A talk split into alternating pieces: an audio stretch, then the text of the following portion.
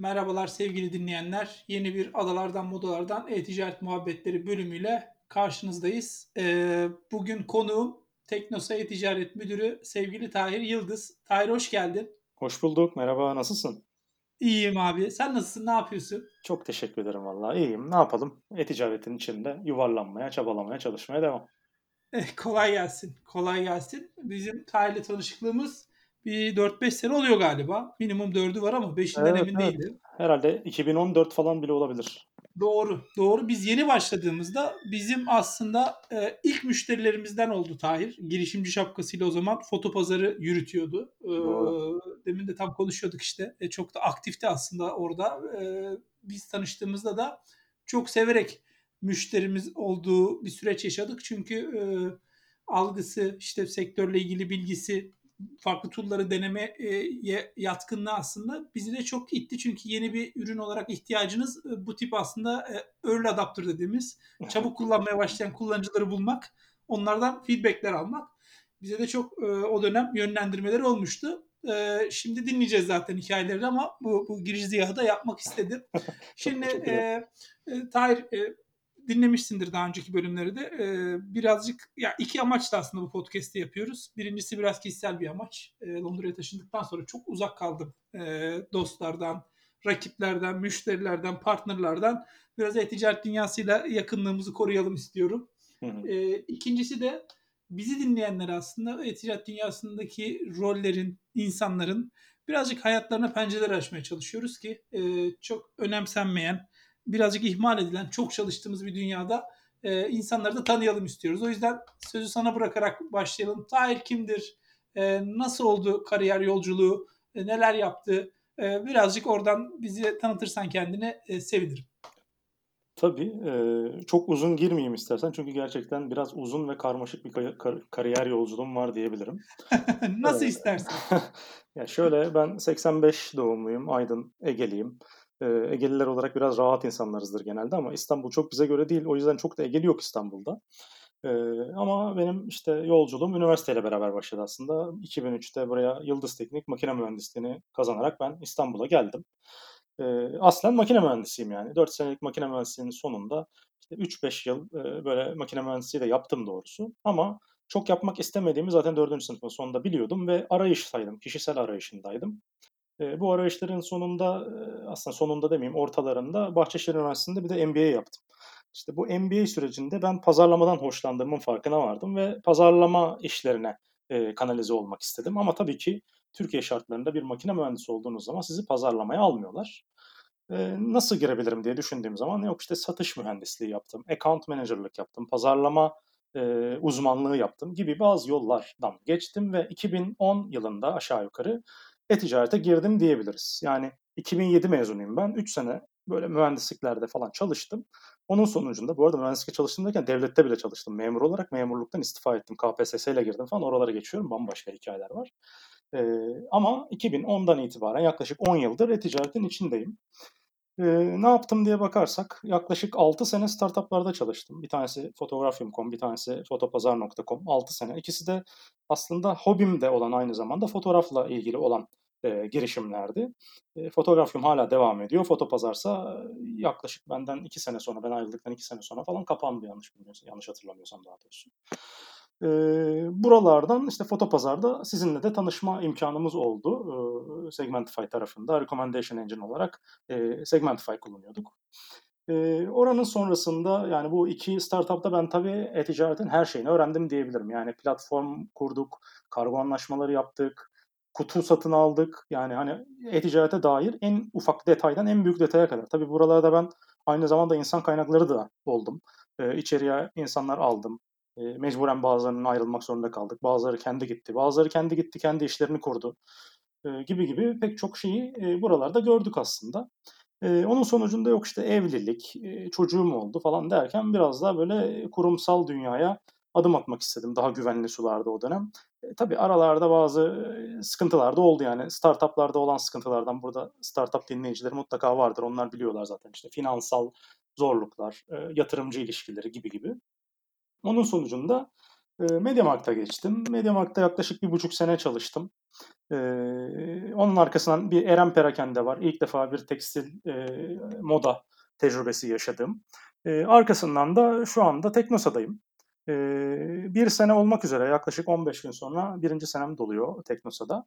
E, yani gördüğünüz gibi anlattığım gibi aslında çok fazla iş değiştirdim. Ben bu galiba benim yanlış bilmiyorsam 9. işim falan. E, biraz risk almayı seven bir yapım var. Bazen bana olumlu döndü, bazen olumsuz döndü. Hani kariyer yolculuğundaki riskleri anlatmak gerekirse beni özellikle böyle panellere çağırıyorlar. Ee, CV'me baktıkları zaman bir sene orada çalışmışsın, iki sene burada çalışmışsın, ne kadar çok risk almışsın diye. Ben de genelde bunu anlatıyorum. Yani kendi hikayemi anlatıyorum ama tabii ki bu yaptığım değişikliklerin hepsinin altında bazı nedenler vardı. Dolayısıyla Teknosa'dayım şu anda. Herhalde özet olarak bu kadar söyleyebiliriz. Yani aslen makine mühendisi olan, rakamlarla arası o nedenle iyi olan ama fotoğraf hobisi nedeniyle tasarım gözü de olan ve bu gözümü sürekli geliştirmeye çalıştığım bir dünyam var. Ve ticareti çok seviyorum.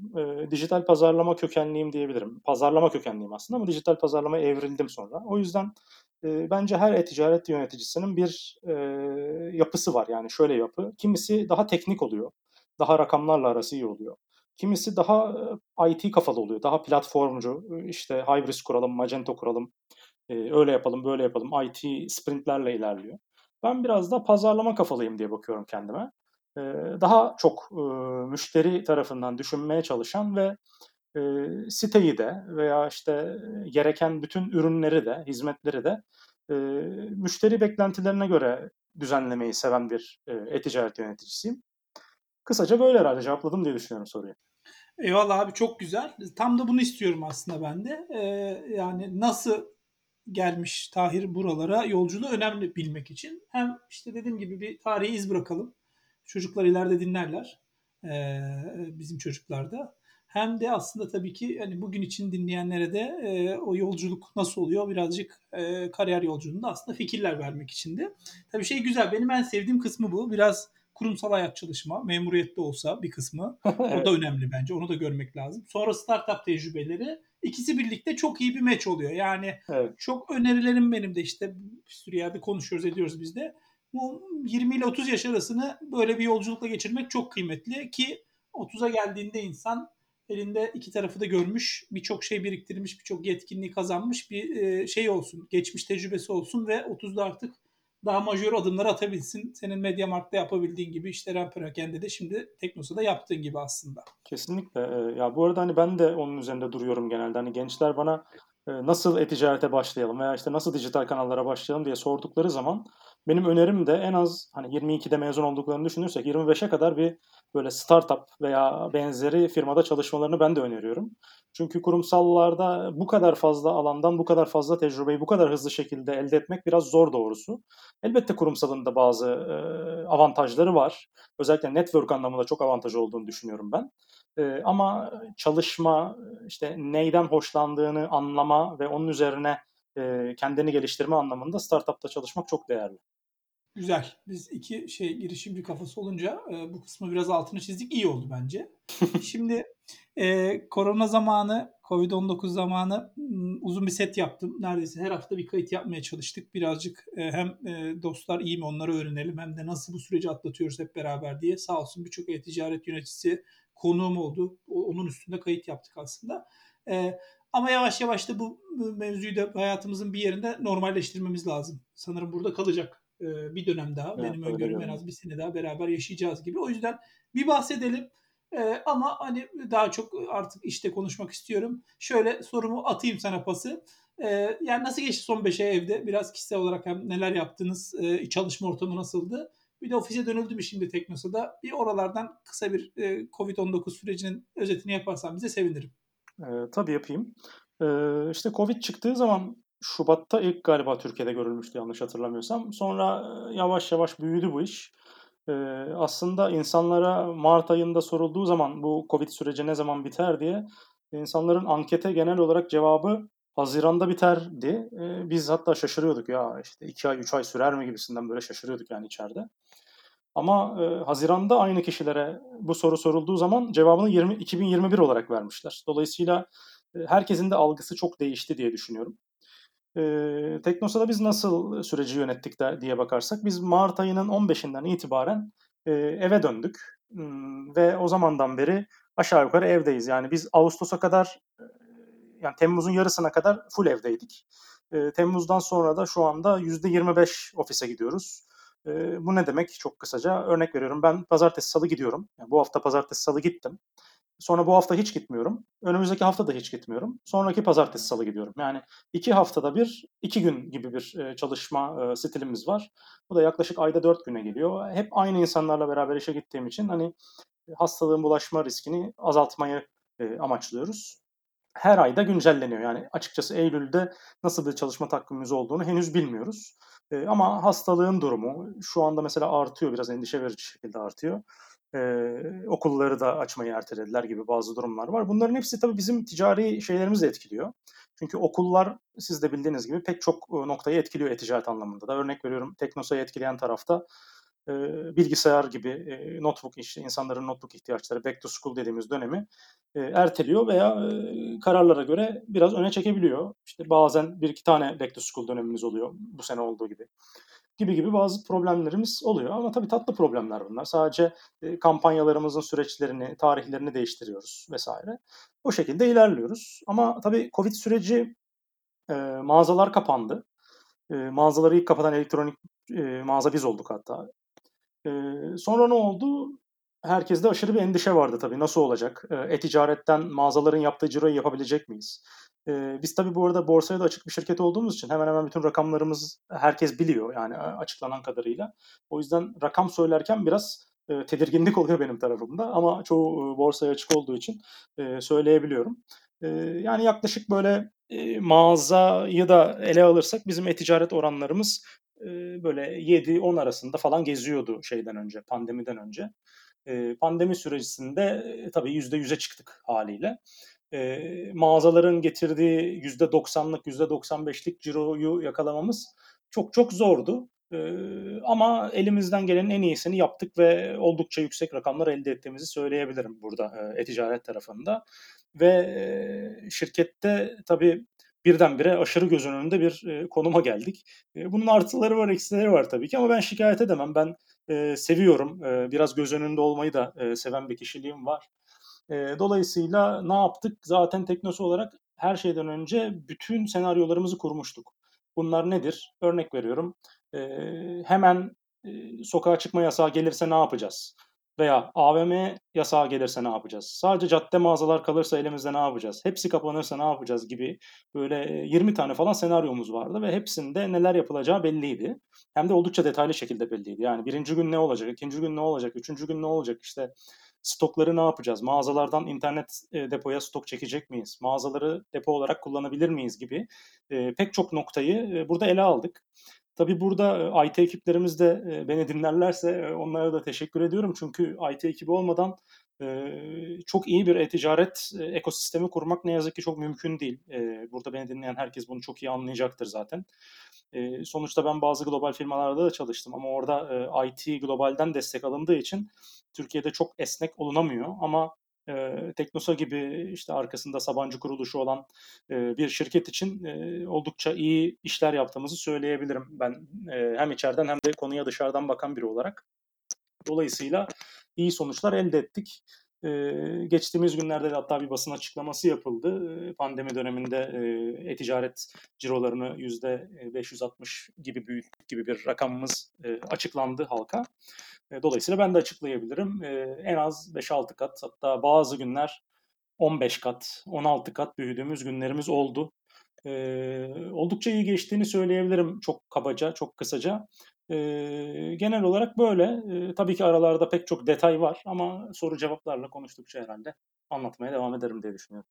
Aynen. O detayları almaya çalışacağım ben de bakalım ne kadar iyi soru soruyorum da Tahir Bey ne kadar sallayıp da o detayları alabileceğiz göreceğiz. Önemli. Ee, sen paylaşırsın hocam. Bizi aydınlatmak adına eminim. Ee, 15 kat çok tabii. Yani e, bir serinin bir yerinde söyledim. E, yaptığımız işin ne kadar önemli olduğunu korona dönemine kadar fark etmiyorduk ama iyi ki yapıyormuşuz bu ticaret işini. En azından hayatı sürdürebildik. Yani e, Türkiye'de İnsanlar ekmek makinesi alıp ekmek yiyebildiler bir taraftan bakınca Evet açıkçası. evet yani o kadar çok satıldı ki ekmek makinesi, e, saç kesme, işte erkek bakım, kadın bakım, e, yazın da gelmesiyle beraber işte epilasyon cihazları falan yani hiç tarihinde olmadığı kadar çok satıldı diye düşünüyorum. E, özellikle Doğru. ilk başta bu arada hani detayları da böyle vermiş olayım e, bazı detayları. aynen. biraz da oradan hatta o şey ürün gamına hazır gelmişken çok Aha. büyük bir perakendeci şimdi Teknosa. Biz burada işte Sephora'yı dinledik, Koton'u dinledik. Nasıl değişti insanların tepkisi direkt ölçebilmişler. Ben eminim Teknosa'da da ölçülmüştür. İlk ay neye gidildi, sonra neler oldu, ne zaman normalleşildi. Biraz oradan ben seni konuşturayım. Bugün gene bıraktım sana topu abi. Tabii tabii. Ya biz zaten hani e, Google'la falan da ilişkileri oldukça iyi bir firmayız. Dolayısıyla onlardan da oldukça fazla besleme aldık e, bu dönemde. E, ne aranıyor, insanlar ne arıyoryu her gün e, izledik. E, ve buna göre hareket ettik. Yani işte ekmek ma- yapma makinesi, yoğurt makineleri gibi bazı konular e, bizim daha önceden de dikkatimizi çekmişti. Hatta e, bazı ürünler sitemizde yoktu. Onları hızlı şekilde tedarik edip satmaya başladık. E, ama pandeminin ilk başında özellikle inanılmaz bir notebook satışı oldu. Yani işte laptop, bilgisayar, mouse, klavye, aklınıza hani ne gelirse. Çünkü hani eğitim de online'a dönüştü. E birdenbire herkes evden çalışmaya başladı. Evde herkesin bilgisayarı yoktu. E, bir de şey, e, Wi-Fi cihazları, Wi-Fi güçlendirme cihazları. Özellikle Haziran ayına gelirken insanlar yazlıklara gitmeye başladılar. E, baktılar gördüler zaten kimse işe gitmiyor. Dolayısıyla herkes Bodrum, Çeşme, Kuşadası falan yapmaya başladı. Oralarda da internetle ilgili problemler var. Hala daha var. E, bildiğiniz gibi işte yazlıklar 3 katlı, 2 katlı falan e, modem bir katında, diğer katında çalışamıyorlar gibi bazı problemler oldu. Bunlar da Wi-Fi cihazları, Wi-Fi aksesuarlar, network aksesuarları gibi şeylerin e, ciddi büyümesine neden oldu. E, zaman ilerledikçe dediğim gibi kuaförler kapandı. E, işte saç kesme makineleri aldık. Ben kendime de aldım ya. Vallahi Mart'tan beri kendi saçlarımı kendim kesiyorum. E, dolayısıyla biz de öyleyiz, biz de. Benim oğlan kesiyor sağ olsun. Vallahi yapılabiliyormuş da yani bunu gördükten sonra bir daha o paraları vermem diye düşünüyorum. E, dolayısıyla herkesin değişik değişik yetenekleri ortaya çıkmaya başladı. E, kabaca böyle söyleyebilirim herhalde yani aklıma gelen inanılmaz büyüme olan başka yer şu anda aklıma gelmiyor. Ama mesela e, cep telefonları aynı şekilde satılmaya devam etti. Bu beni biraz şaşırttı. E, çünkü hani artık dışarı çıkmıyoruz, hep evdeyiz. İşte eski telefonla idare edelim falan gibi bir durum olmadı. Ee, insanlar e, bilirler muhtemelen elektronik sektöründe bizi de rakiplerimizi de drive eden e, kategori telekom kategorisi. Türkiye'de en çok cep telefonu satılıyor. E, dolayısıyla e, cep telefonu satışları düşmedi. Cep telefonu satışları aynı şekilde devam etmeye hatta bazen büyümeye de devam etti. E tabi bu süreç pandemi süreci sadece Türkiye için pandemi değildi. E, zaman zaman e, işte içinde bulunduğumuz süreçte de öyle. Dövizin oynaması, e, hızlı değişiyor olması. Hatta bir de yanlış hatırlamıyorsam Mayıs veya Haziran'daydı. 200 dolar altı olan telefonların birdenbire vergilendirilmesi ve 200 dolar üstü vergilendirilmesi nedeniyle telefonların bir günde 1500 liradan 2500 liralara çıkmaları gibi bazı konular da bizim satışlarımızı ciddi etkiledi. Kimi zaman arttırdı, kimi zaman azalttı. Ya işte o zam beklentilerinin olduğu dönemlerde satışlar artar bizim gibi firmalarda. Onları işte şu an günümüzde de yaşıyoruz mesela. İnsanlarda muhtemelen dövizin artmasından dolayı bir endişe var ve ürünleri hızlıca almak istiyorlar. Bu gibi durumlar da oluyor. Yani sadece pandemi değil. Türkiye'de zaten yaşıyorsanız ve Türkiye'de bir e-ticaret işi yapıyorsanız her zaman her şeye hazırlıklı oluyorsunuz. Yani geçenlerde bir böyle yurt dışı podcastinde dinliyordum. Orta Doğu'dan bahsediyor. Türkiye değil de Dubai'ydi galiba. Yani oralarda da işte hani Türkiye'den örnek vereyim ben. Ertesi gün doların 10 olmayacağını bilmiyoruz örnek veriyorum. Dolayısıyla bu her üründe etkilediği için insanların bakış açıları, işte sitelerin conversion rate'i, bunlara bakmak o kadar zor ki bizim tarafta. Analiz etmek zor yani. Ben işte önceki şirketlerde yine Belçika ile falan çok konuşuyordum mesela. Belçikalılar iki sene önceki conversion rate'ler neyse iki sene sonra da benzer şeylerden bahsediyorlar veya fiyatlardan bahsediyorlar. Ama yani bizim dünyamız o kadar farklı ki zaten enflasyon var başlı başına. Çok sıkıcı o hayat. Ya evet. Biz yapamayız öyle. yani demek istediğim şu, e, yurt dışında özellikle Avrupa'da e, gerçekten çok stabil e, yani belki de hani e-ticaret özelinde baktığım zaman olması gereken gibi bir hayat var. Çünkü adamlar her her tuşunu, her butonunu e, müşterinin gözüne gelen her şeyi test ede de gidiyorlar. Ama benim birinci haftamla ikinci haftam birbirinden o kadar farklı ki conversion rate olarak farklı, yaptığım kampanya olarak farklı, her şey farklı. Dolayısıyla ben ne yaparsam yapayım doğru bir A-B test, doğru bir e, conversion rate optimization falan yapmakta çok zorlanıyoruz gerçekten Türkiye'de. Çünkü bir günümle bir günün birbirini tutmuyor. Yani bence Türkiye'deki en büyük etical problemi bu. E, bu tabii zevkli bir şey aynı zamanda. Yani problem diyoruz ama e, senin söylediğin de doğru burada. E, her gün farklı bir şey yapıyoruz. Dolayısıyla e, değişken bir hayat isteyen, e, her gün aynı şeyi yapmak istemeyen, e, stres altında çalışmayı seven herkese e-ticaret ve dijital dünyayı buradan öneriyorum. Müthiş. Müthiş tespit ya Tahir. Yani 24. bölüm mü çekiyoruz evet. Bunu hiç bu detayda konuşmamışızdır. Ee, pandemi de sebep oldu tabii. Ee, Evet. Bizim gibi ürünler içinde Türkiye'de doğup büyümek aslında çok büyük avantaj. Bu hıza, bu değişken dünyaya ayak uydurabilir şekilde ürün geliştirme yetkinliğini kazandıktan sonra sonra işte buralara gelince e, çok rahat ediyorsun. Çünkü buradaki sorunlar çok daha yavaş ortaya çıkan ve çözümü çok daha yavaş beklenen aslında sorunlar. Bizim çözüm geliştirme hızımız e, muazzam etkili oluyor açıkçası. O yüzden bi- biz çok besleniyoruz Türkiye'deki dünyadan. O yüzden çok yakın olmak istiyoruz müşterilere de. Dinlemek istiyoruz çözemesek bile sorunları. Çünkü bugün senin yaşadığın o büyük sorunlar e, belki işte bir iki sene sonra e, burada bir yerde bir tanesi çıkacak karşımıza. E, ve biz zaten halihazırda çözmüş olacağız onu. E, yani belki 10 yılda bir kez bir KDV oranı değişecek farklı ürünlerde. Bunu gösterirken bu ürünleri şu KDV ile göster de bu ürünleri bu KDV ile göster diye bir taleple gelecekler aslında. Tabii. E, biz zaten onu çoktan çözmüş olacağız açıkçası. Ee, şu, şu nokta aklıma geldi bir de Murat. On- ondan da bahsedelim. Hani yani Türkiye ve dünya arasındaki farklara gelirsek hani ben e, yine bu Teknosa'da da bu arada biz e, Euronix diye bir e, Avrupa'daki satın alma grubunun bir üyesiyiz.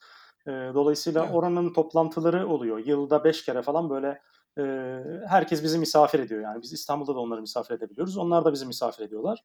Ben e, gitmek durumunda kaldım birkaç defa. Bir kere Roma'da, bir kere Lizbon'da yaptık. Sonra pandemi girdi. Bu sene işte Berlin'e gidecektik. Budapeşte vardı yanlış hatırlamıyorsam falan. Bunlar bize e, farklı bakış açıları da katıyor. Yurt dışının konulara nasıl baktığı konusunda. Tabii ki sen benden çok daha tecrübelisin orada yaşayan birisi olarak ama ben şunu rahatlıkla söyleyebilirim. Belki sen de hak vereceksindir. Bizim Türkiye'deki en büyük problemlerimizden bir tanesi bence o konunu o konu hakkında etraflıca düşünme işimiz ve o konuyu örnek veriyorum size taşırken de Segmentify'a ben şu özelliği istiyorumun altının biraz boş olması. E, yeterince net şekilde karşı tarafa isteklerimizi iletmememiz. E, yurt dışında böyle bir şey yok. Adamlar o kadar iyi bir dokümantasyon yapıyorlar ki tasarımcı da rahat ediyor, developer da rahat ediyor, işte QA'cı da rahat ediyor. Herkes rahat rahat işlerini yapıyor. Bu onları yavaşlatıyor mu? Evet.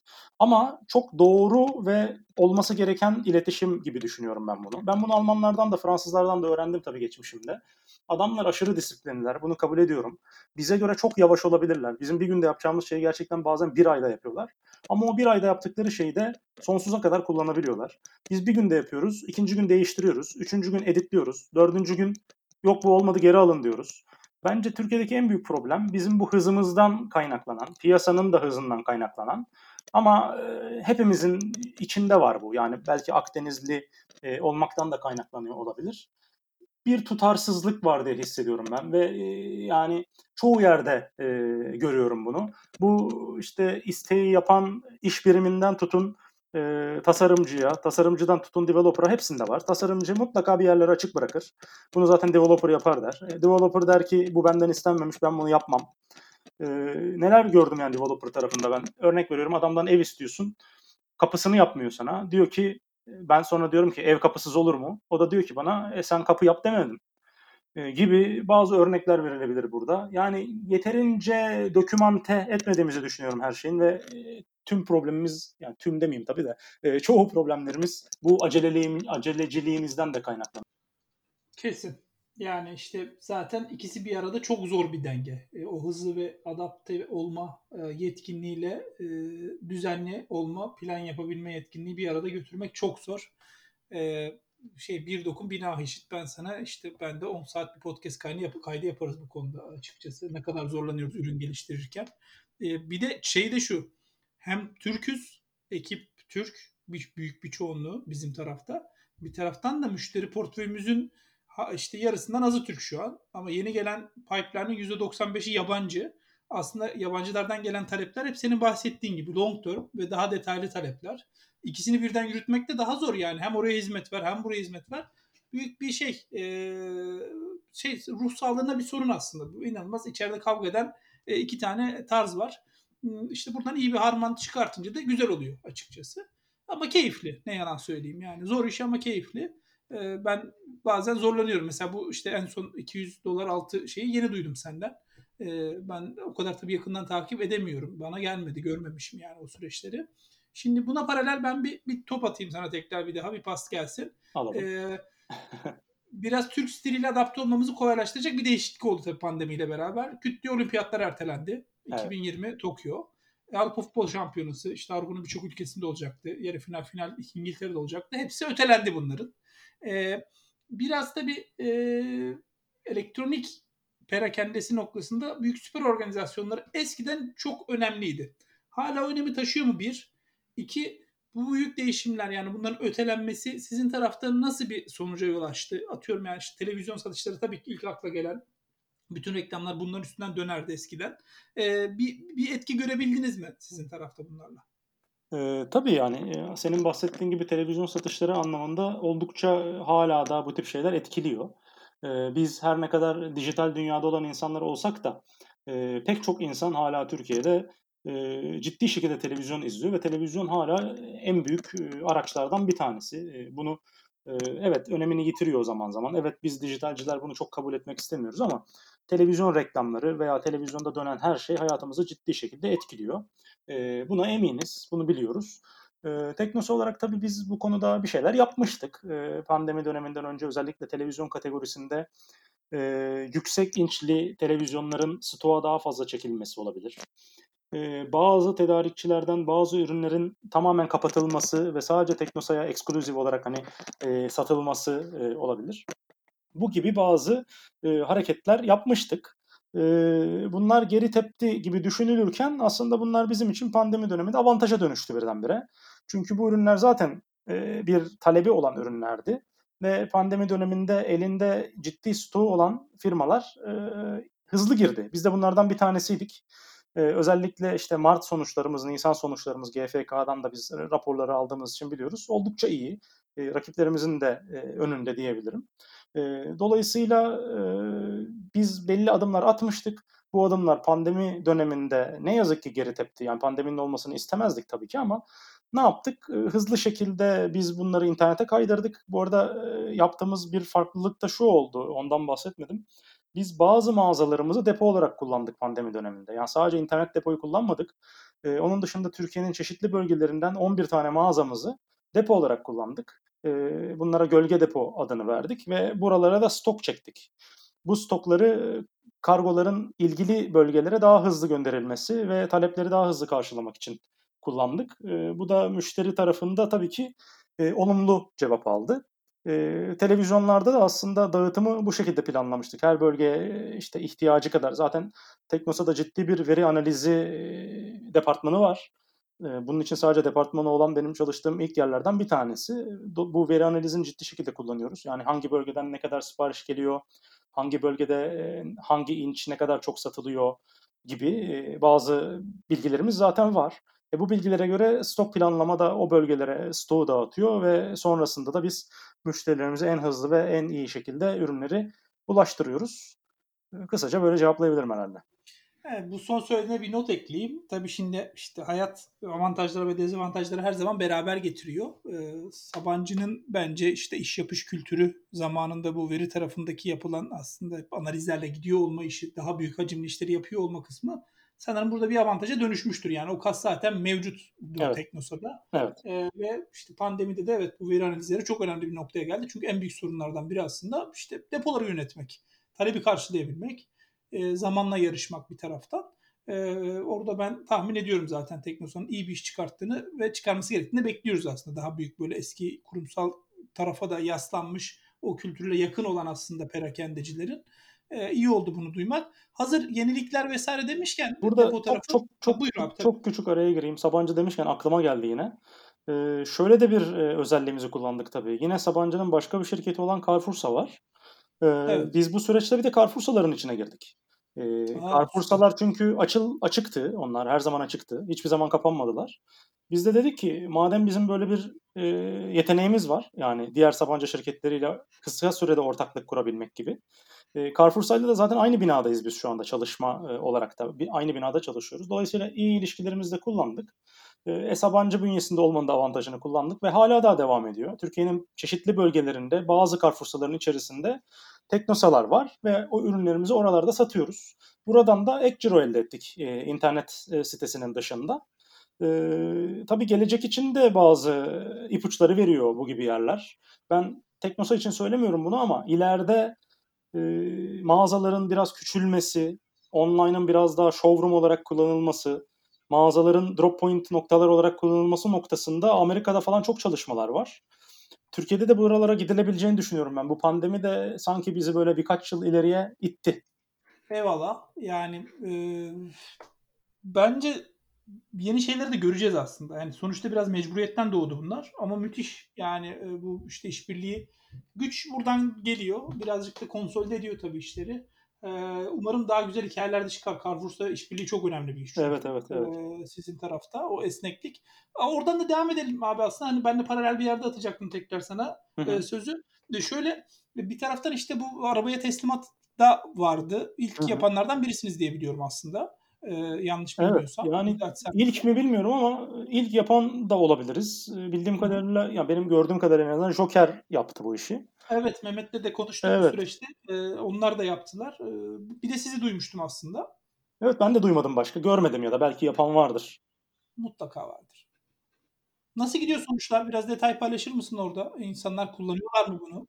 Eee, kullanıyorlar, eee, kullanıyorlar. Eee, kullanım oranlarını biz ölçüyoruz. Eee, bu ölçümlere göre zaten, eee, bütün mağazalara bunu, ııı, götürmek, yani işte rollout diyorlar ya, eee, onu yapmak da istiyoruz. Eee, ama biraz izleme dönemindeyiz şu anda. Biz de uygulamaya yeni başladık. Biz de kendimizi geliştiriyoruz müşterilerden gelen feedback'lere göre. Eee, burada tabii Amerika öncü biraz bu işte.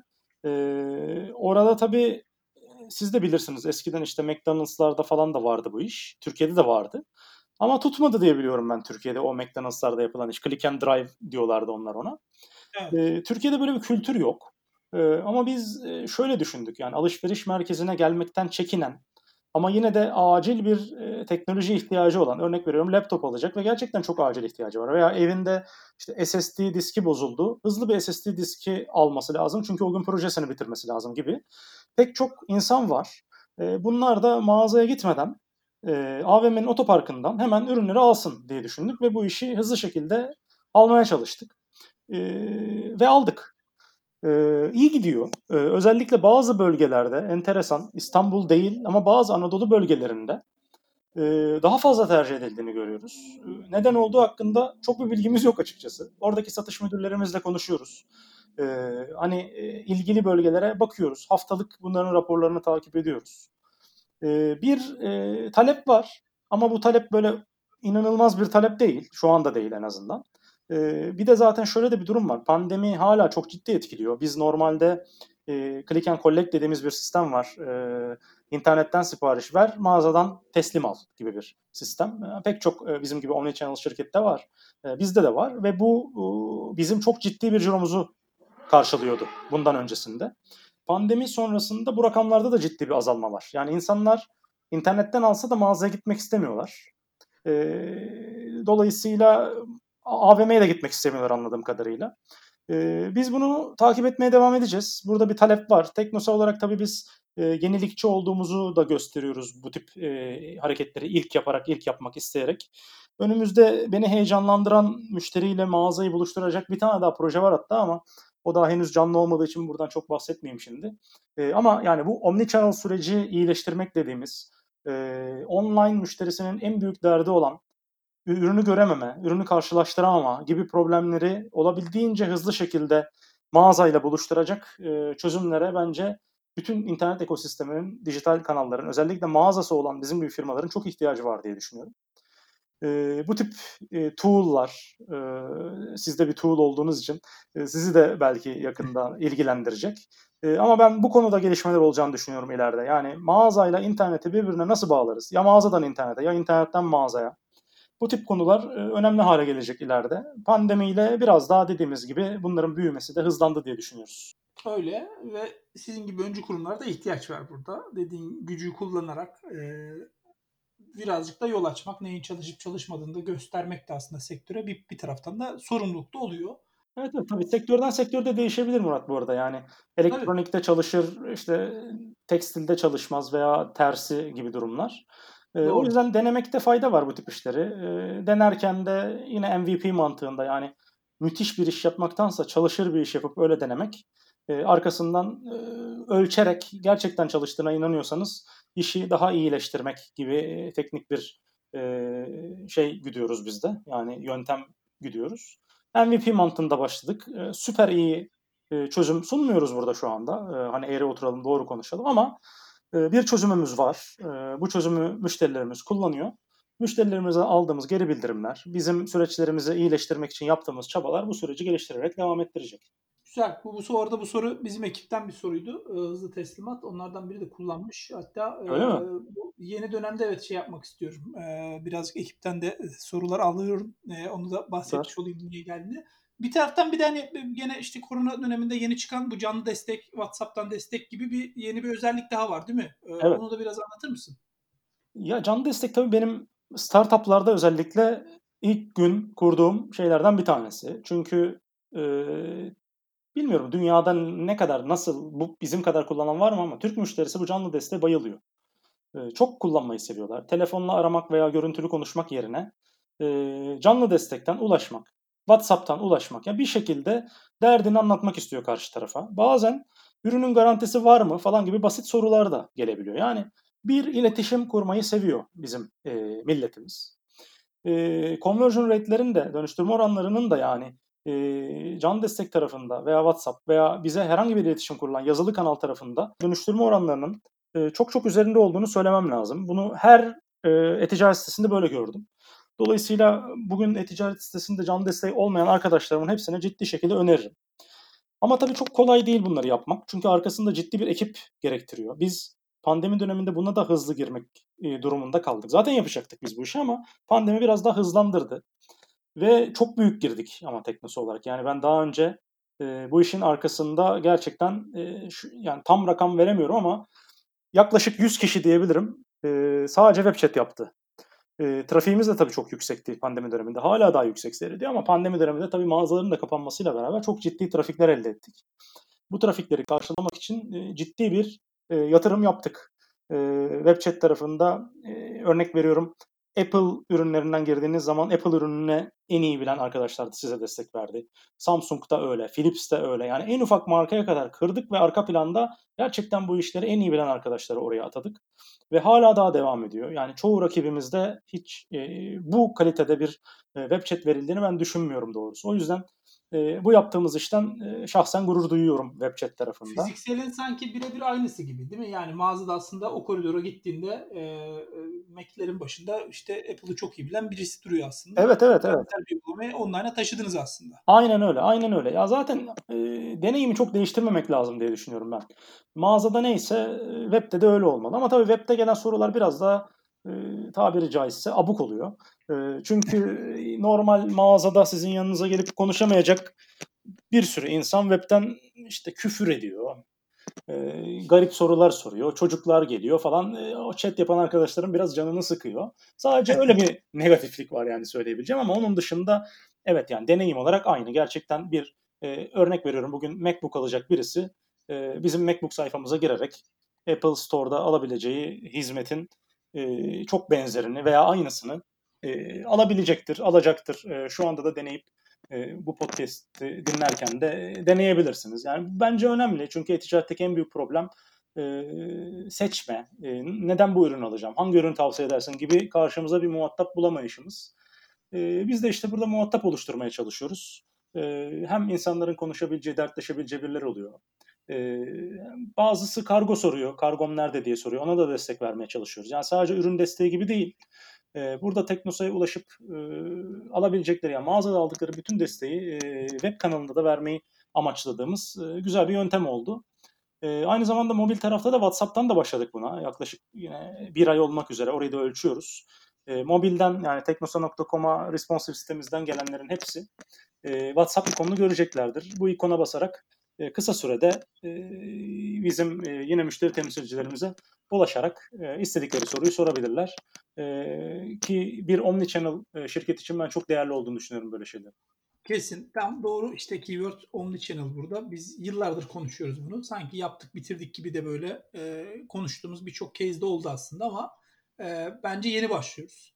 Gerçekten işte o, o dükkandaki, mağazadaki tecrübeyle web sayfasında ya da mobildeki tecrübeyi harmanlayabilmek, birlikte aslında çalıştırabilmek çok kıymetli. Yani biri ya da ötekisi de değil bu. Bu çok örneği, spesifik bir örnek ve çok iyi bir örnek bence. Yani doğru kategori altında doğru ürüne bakarken ondan anlayan e, müşteri temsilcisiyle insanı buluşturabilmek de bir iş. Bu çok önemli. Bu işte fizikseli biraz online'a taşımak. Öbür taraftan online mecralar da bizim yaptığımız e-ticaret mecrası da test etmek ve öğrenmek için çok kıymetli. Yani e, mağazada ne söylüyor bizim satış temsilcimiz gelen müşteriye ya da ne soruyor görmek çok zor. Çünkü bunun bir kaydı yok. Aksine online'da da bunu kaydedebiliyorsun bir taraftan. izleyebiliyorsun, inceleyebiliyorsun ve belki de o sorulardan yola çıkıp aslında offline'daki tecrübeyi de değiştirebilirsin. Kesinlikle. Ee, yani işte belki işte ürünlere koyduğumuz o, o açıklayıcı metinlerde belki bir detayı biz atlıyoruz ve insanlar hep onu soruyorlar. Bunu offline'da incele incele bulmamız çok zor. Tabii ki interviewler yapılır, bazı yolları var ama online'dan da mesela bunu taşımak çok kolay gibi. Bence gerçek omnichannel burada başlıyor. İşte bir yerde bize atmıştı yani tool'lar bizim gibi ya da işte dört parti tool'ların da buralarda daha çok çözüm üretiyor olması lazım bence. Ee, evet evet yani bu arada web chat tool'u seçerken bile bu çok önemli. Yani o kadar az tool buna izin veriyor ki yani az önce anlattığım şeye örnek veriyorum. Apple'dan gelen şu müşteri temsilcilerine gitsin. Philips'ten gelen buralara gitsin. Bunu bile bulmak çok çok zor oldu bizim için. Ee, o yüzden bu tip tool'lar yani tool'ların kendilerini omnichannel şirketlere göre evirmesi bence onlar tarafında iyi değer e, sağlayacaktır diye düşünüyorum. Omnichannel deyince bu arada aklıma bir de şey geldi. Hani e, Amazon'un Amerika'da örneği geldi. Ama Amazon Amerika'da hatırlarsanız e, şey yapmıştı. E, internet sitesindeki yorumları mağazasına taşımıştı. E, internet sitemizde en iyi yorum alan ürünler diye bir raf yaptı mesela kendisine. E, bu tip hareketlerin ben online'dan offline'a hareketlerin e, müşterileri ciddi etkileyebileceğini düşünüyorum. İşte bu e, social proof denilen e, sosyal kanıt diye mi çevireceğiz artık Türkiye'ye? E, bu tip böyle işte insanlar bunu beğendi, şöyle şöyle yorum yaptılar, bak sen de al diye onlara gittiğimiz zaman psikolojik olarak ciddi etkilenebileceklerini düşünüyorum. E, bu kapsamda biz de mesela Teknosa'da e, yorum alma noktasını çok önemsiyoruz ve e, hani müşterilerimizden yorum alabilmek için varımızı yoğumuzu ortaya koyuyoruz. İleride ben de hani mağaza tarafında da bunların kullanılması yönünde e, isteklerimiz olacak bizim de. Ee, hani bunu e, öneriyorum yani herkese buradan dinleyen dinlemeyen. Eğer bir mağazanız varsa ve online'da ciddi şekilde bilgi topluyorsanız bu bilgileri offline'a aktarmak da e, bence müşteriler için çok iyi e, bir e, data olacak.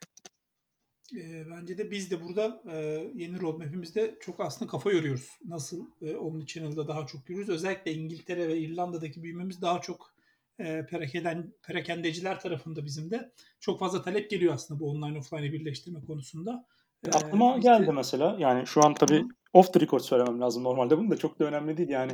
E, hani sizin tarafta yani ben hani Segmentify olsaydım ne yapardım falan diye şöyle kabaca düşünsem e, mağaza ekranlarında mesela bizim bilgisayarlarımız var ya e, o bilgisayarların monitörlerine çıkabilecek bir recommendation engine yapılabilir mesela bence. Yani bu bilgisayarı alanlar en çok şu ürünü aldılar falan gibi bir şeyler bile yapılabilir muazzam iş. Bence de kesinlikle. Ben dedim zaten başında sohbetin e, çok beslendik diye hala da devam ediyor bize e, burada beslemeye dair. Böyle, böyle doğru insanları bulup konuşmak lazım. Ben de bu podcast'ı onun için yapıyorum açıkçası. Daha çok fikir atalım ortaya. Birileri dinler. Biz yapamasak da gücümüz yetmese de biri bunu ürüne dönüştürür. E, bunlar çünkü tecrübeyle damıtılmış günün sonunda ortaya çıkan şeyler aslında. Bir ihtiyaç var orada belli. Çok kafa yoruyoruz biz de. Ee, umarım e, bu sene e, yani işte kendimize yeni bir yıl belirledik. E, pandemi sebebiyle Temmuz'dan Temmuz'a yeni roadmap'e de girdik aslında Ağustos başında. Umarım bir sonraki Ağustos'a kadar biz de bu alanda çokça yeni feature ekleyeceğiz aslında mağazalarla online'ı birleştiren. Çok önemli bir şey çünkü. Çok da güncel. Şimdi akıyor zaman Tahir. Yavaş yavaş sonlara doğru geliyoruz artık. E, biraz bu yılın planları ne oldu? Tabii ki herkes de bir kere işler bu kadar artınca 2020 hedefleri bir güncellendi. Orası Evet. kesin. Ama e, başka neler var 2020'nin geri kalanları için? Ne projeler var aklınızda? E, onunla yavaş yavaş toparlayalım. Ee, ya bizim için en önemli projelerden bir tanesi işte mağazayla web kanalını birleştiren e, aslında canlı destek ve WhatsApp'tan sonra bir tane daha kanal kurmak istiyoruz burada. E, çok yaklaştık o yüzden çok açıklamak istemiyorum şu anda ama Ağustos'ta tamamlayacağız diye e, bizim tarafta bir deadline'ı var. E, bu süreçte biz bir de e, mobil aplikasyon yaptık yani mobil Teknosa mobil uygulamasını tamamen yeniledik. E, eskiden WebView bir e, mobil uygulamamız varken şu anda tamamen Android ve iOS tarafından native bir e, mobil uygulamamız var. E, orada yatırımlarımız olacak. E, şu anda indirdiğiniz zaman e, yeni uygulamamızı indiriyorsunuz ve eskisine göre çok çok daha hızlı, çok çok daha iyi bir uygulamamız var. E, tabii ki hiçbir zaman ben hiçbir tool'a, hiçbir ürüne süper diyemem. E, geliştirmeye devam edeceğiz. Yani planlarımızdan bir tanesi mobil uygulama ve mobil tarafa biraz daha yatırım yapmak. E, bunun yanında hedef tarafında cirolarımız tabii ki e, biraz daha artınca oradaki hedeflerin hepsi revize oldu. E, revizelere e, gitmeye çalışıyoruz, yakalamaya çalışıyoruz. Zaten satış tarafı her zaman bir e, orada bir koşuşturma var. Ama hani yatırım anlamında, e, müşteriye ulaşma anlamında e, az önce bahsettiklerim e, en önemli şeylerden bir tanesi. Bunun yanında bahsettiğim gibi bazı yorumlarla ilgili aksiyonlar alma, burada belki yine bir third party tool'larla ilişki kurma anlamında bazı geliştirmeler olacak. Sitemizin UX tarafında yani kullanıcı deneyimi anlamında iyi firmalarla birlikteliklerimiz var. Tasarım tarafında geliştirmelerimiz olacak. E, onun yanında tabii ki Teknosa'da bu işte sprintlerle beraber ürün iyileştirme, ürün geliştirme, bug'ları temizleme gibi kısım bizde iki haftalık sprintlerle tamamlanıyor ve o iki haftalık sprintler iki yıl dolu. Yani iki yıllık işimiz var bizim şu anda. Ee, çok işimiz var ya. Yani yapacak gerçekten çok iş var. Önceliklendirme mevzusu geliyor burada da. Eminim senin de bu konuda çok başını ağrıyordur. Benim de ağrıyor.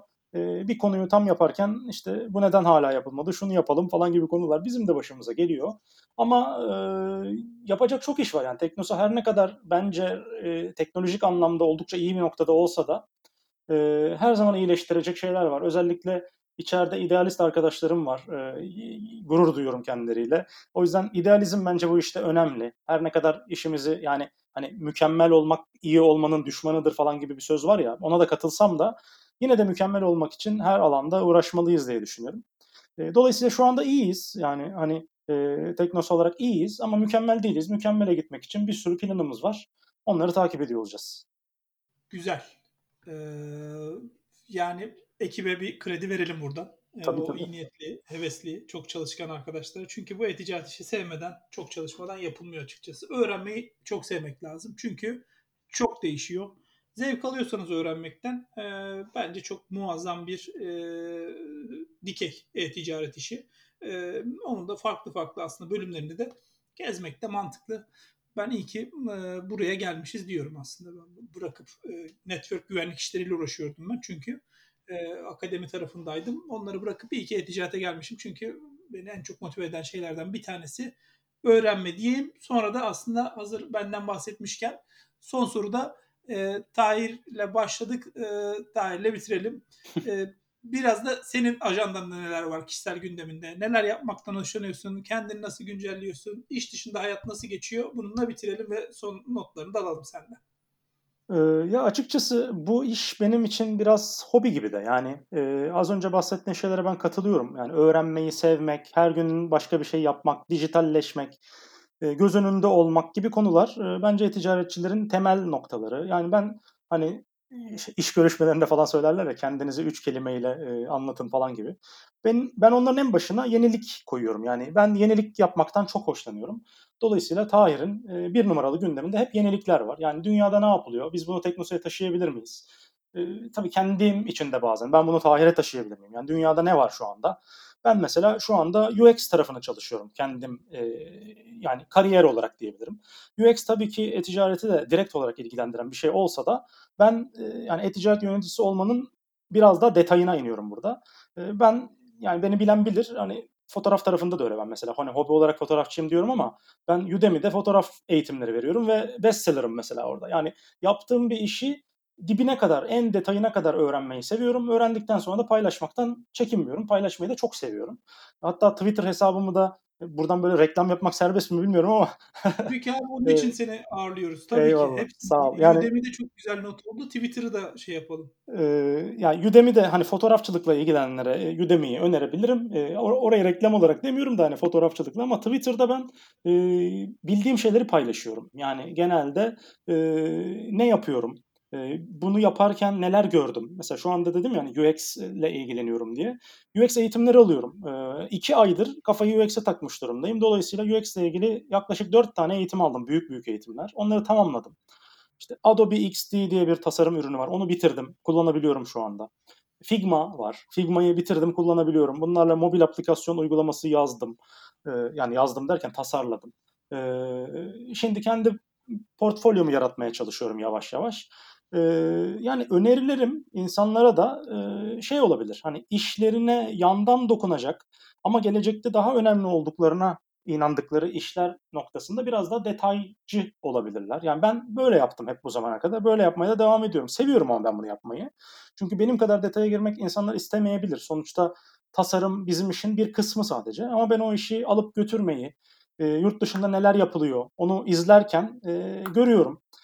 Türkiye'de tabii ki hiçbir zaman dediğimiz gibi belki yurt dışında olduğu kadar dokümante ve e, yavaş diyelim tırnak içerisinde ilerlemeyecek bu işler ama hani Tahir olarak şu anda gündemimde e, UX var doğrusu. Onun dışında tabii ki işimizle ilgili olan conversion rate optimization'lar, A-B testler, recommendation'lar, personalization'lar bunların hepsi her zaman gündemimizde ve gündemimizde olmak zorunda. Ama yani kişisel olarak Tahir ne yapıyor bu aralar derseniz bu aralar UX yapıyorum. UX öğrenmeye çalışıyorum. Bildiklerimi insanlara anlatmaya çalışıyorum. Ee, kabaca böyle. Yani iş dışında ne yapıyorsunuz dersek aslında yine iş yapıyorum gibi oluyor. Ama benim için benim için iş değil bu. Yani bu benim hobim gibi. Ben bir de hani fotoğrafçılıktan gelme olduğum için biraz tasarım seviyorum. Ee, Photoshop bildiğim için Adobe işte XD'yi öğrenmek benim için çok kolay oldu. Ee, gibi gibi biraz yan kariyer diyebilirim. Yani yani geçenlerde Twitter'da da bir flut yaptım böyle hani yan kariyer yapmayı insanlara tavsiye ediyorum. Yani ben bugün e-ticaretçiyim ama e, işte Udemy'den de fotoğraf tarafından da 3-5 kuruş kazanıyorum yani. İnsanlara hani önerim bu. E, çünkü Türkiye'de neyin ne olacağı belli değil ya hiçbir zaman gerçekten. Yani hangi noktaya gelirseniz gelin e, kendinizi böyle kafanızı boşaltacak, e, biraz hobi e, olarak e, ilerleyebileceğiniz, biraz da yeni insanlarla tanışmanızı sağlayacak bir şeyler yapmak bana çok iyi geliyor doğrusu. Şimdi ben mesela UX ile ilgili bir şey yapıyorum. Beni Twitter'dan bin kişi falan takip etti sadece UX ile ilgili. E bu arkadaşları ben de takip ediyorum. Onlar ne yapıyor? Nasıl hareket ediyorlar? Gündelik yaşamları nasıl geçiyor? E bazen işte e, bazı gruplar kuruluyor. İşte Discord grupları, Slack grupları. Onlara katılıyorum. E, gibi gibi. Yani bunlar benim dünyada neler oluyor onları yakından izlememe neden oluyor. Ve bu izleme sonucunda da e, kendimi geliştiriyorum. E, çalıştığım yerleri de geliştiriyorum. Yani Teknosa'yı da bu anlamda geliştiriyorum mesela şu anda. E, gibi özetleyebilirim herhalde. Eyvallah. Çok güzel özet oldu. Ben de 8230. follower oldum. Tahir'i e, takip etmişim Twitter'da biraz önce. E, iyi ciddi bir kitle var burada. E, e buradan da merkeze aslında önerelim. E, Teşekkürler. Ben de, yani şu özet güzel bir özet bence. Sağ olasın Tahir. İyi ki davet etmişim dedim dinlerken bu son özette. Tam da bunun için başında sonunda e, nasıl buralara geldi ve burada kalıp daha ileri gitmek için neler yapıyor aslında ortada da güncel hikaye dinlemiş olduk. E, çok da samimi paylaşımlar oldu. E, iç dünyasına da birazcık e, bakabilme şansımız oldu Tahir'in. Tahir çok teşekkürler konuk olduğun için. E, ağzına sağlık. E, aktı gitti sohbet. E, dinleyicilerimize de teşekkür ediyorum ben. E, bölümü de böylece kapatıyorum e, Tahir'in en son notlarıyla beraber. Hoşçakalın diyeyim. Çok teşekkürler. Hoşçakalın.